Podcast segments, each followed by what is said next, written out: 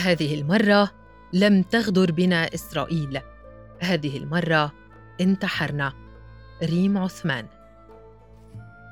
عدد السبب المباشر لاندلاع الحرب العالمية الأولى. إن سئل أي شخص برتبة مواطن لبناني منذ أكثر من حرب سيكون الجواب بكل تلقائية وبساطة اغتيال ولي عهد النمسا. بمقدار براءة السؤال وصدق إجابته يكمن الاغتيال التاريخي والسياسي لكل فرد منا بحرماننا من حق المعرفة.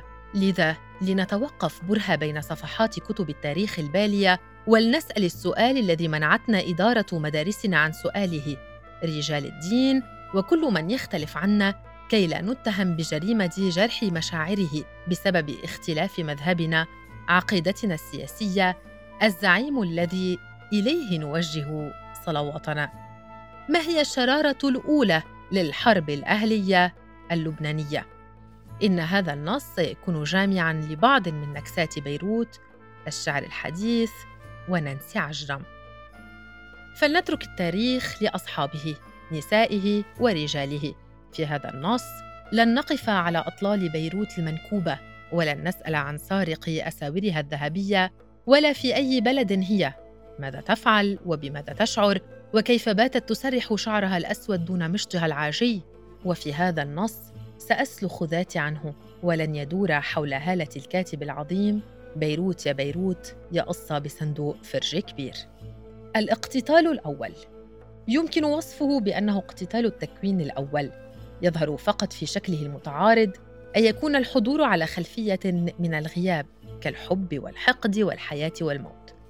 في كتاب الدكتور عدنان حب الله يقدم لنا الكبت الأصلي القديم على أنه حاضر في كل نشاط بشري وبمقدار ضبطه يكون السلم بين الجماعات وفي حالة العنف المتأصلة فينا وعند أي انزلاق في الخطاب وأي إشهار لما يرفض الآخر سماعه ويرفضه فينا يستعاد المكبوت بطريقة أعنف وأقوى مما قد كان عليه قبل الكبت. ويدعم غياب القانون هذا الشعور بالاضطهاد حتى أصبحت كل جماعة تعتبر نفسها أقلية مستضعفة رغم أنها في بعض الأحيان قد يتجاوز عددها الثلث. ولكن ماذا نقول في بلاد نخاف إعلان إحصاء عدد سكانه كي لا نغرق خمسين عاماً أخرى في حرب دموية؟ إن الحرب الأهلية قدر مكتوب على البلدان النامية التي لم تبلغ بعد نضجها السياسي الاقتصادي والاجتماعي. عند التعمق بالمشهد أكثر يبدو واضحا أن مسلسل الاغتيال وبوسطة عين الرمان الشهيرة لم يكونا سببا لحرب أردت 120 ألف شخص و17 ألف زهرة بيلسان ووصمت البعض الآخر بصدمة تترجم اليوم بقلق وخوف مستمر. وفي بعض الأحيان قد تسمع صوت ضوي الانفجار وهدير الطائرات وقد ترقد أثناء نومك وكل هذه الأعراض تثبت أنك لبناني منذ أول حرب حتى انفجار أربعة آب. تخبرني جدتي كيف كانت سنوات الحرب وأطفالها السبعة مضنية وكيف يكون الهرع بالوثائق الرسمية وعلب الحليب وكيف سلمت أعينهم من القناصين وأجسادهم من خردقة الرصاص من الشارع المجاور والنيران الصديقة. كيف تصبح بيروت كرنفالا للجنون والدماء ولجثث لا يزال أصحابها يبحثون عنها؟ تقص لي كيف يكون الرقد بينها وقد تتعثر أحيانا بابتسامة تعرفها.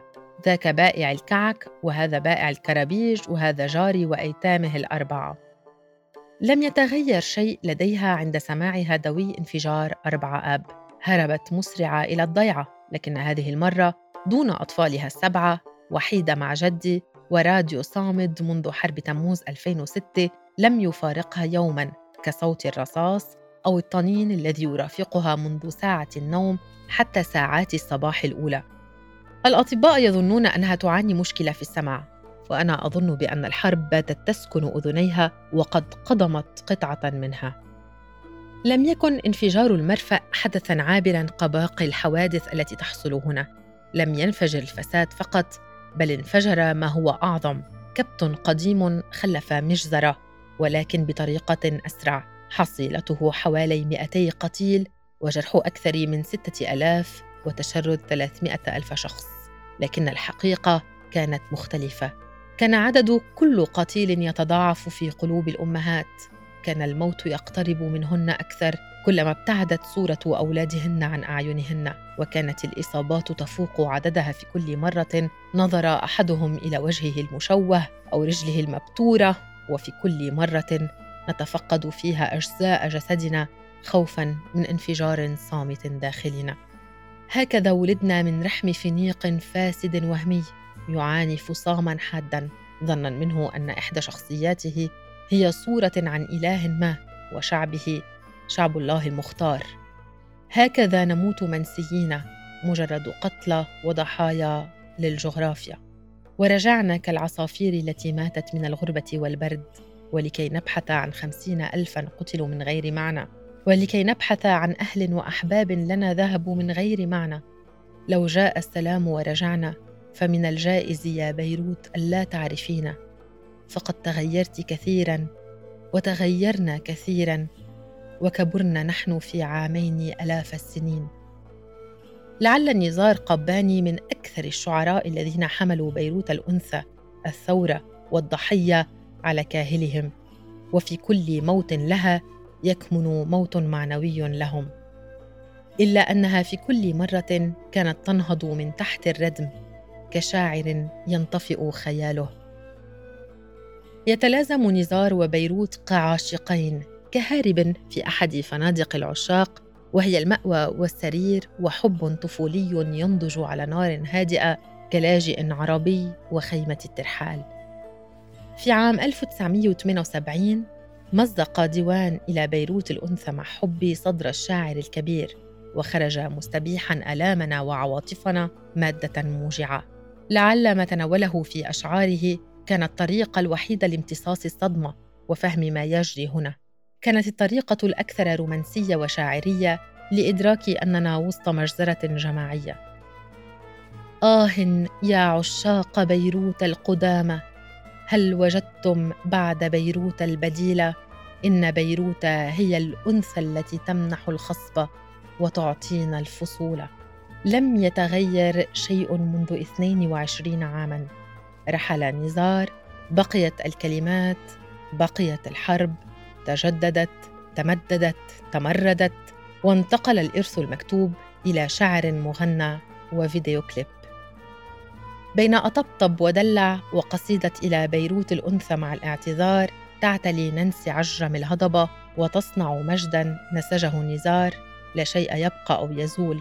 لم تبقى حرب واحدة كما هي ولم تختف كغيمة صيف عابرة. بقيت قصيدة نزار الفارس العربي الوسيم يحمل قلمه المرتجف يلقي لنا ماضينا حاضرنا وغدنا سيان ثلاثتهما. يقرأ الفنجان في هذه المرة يلوح في الأفق ويغيب منذ عشرين عاماً.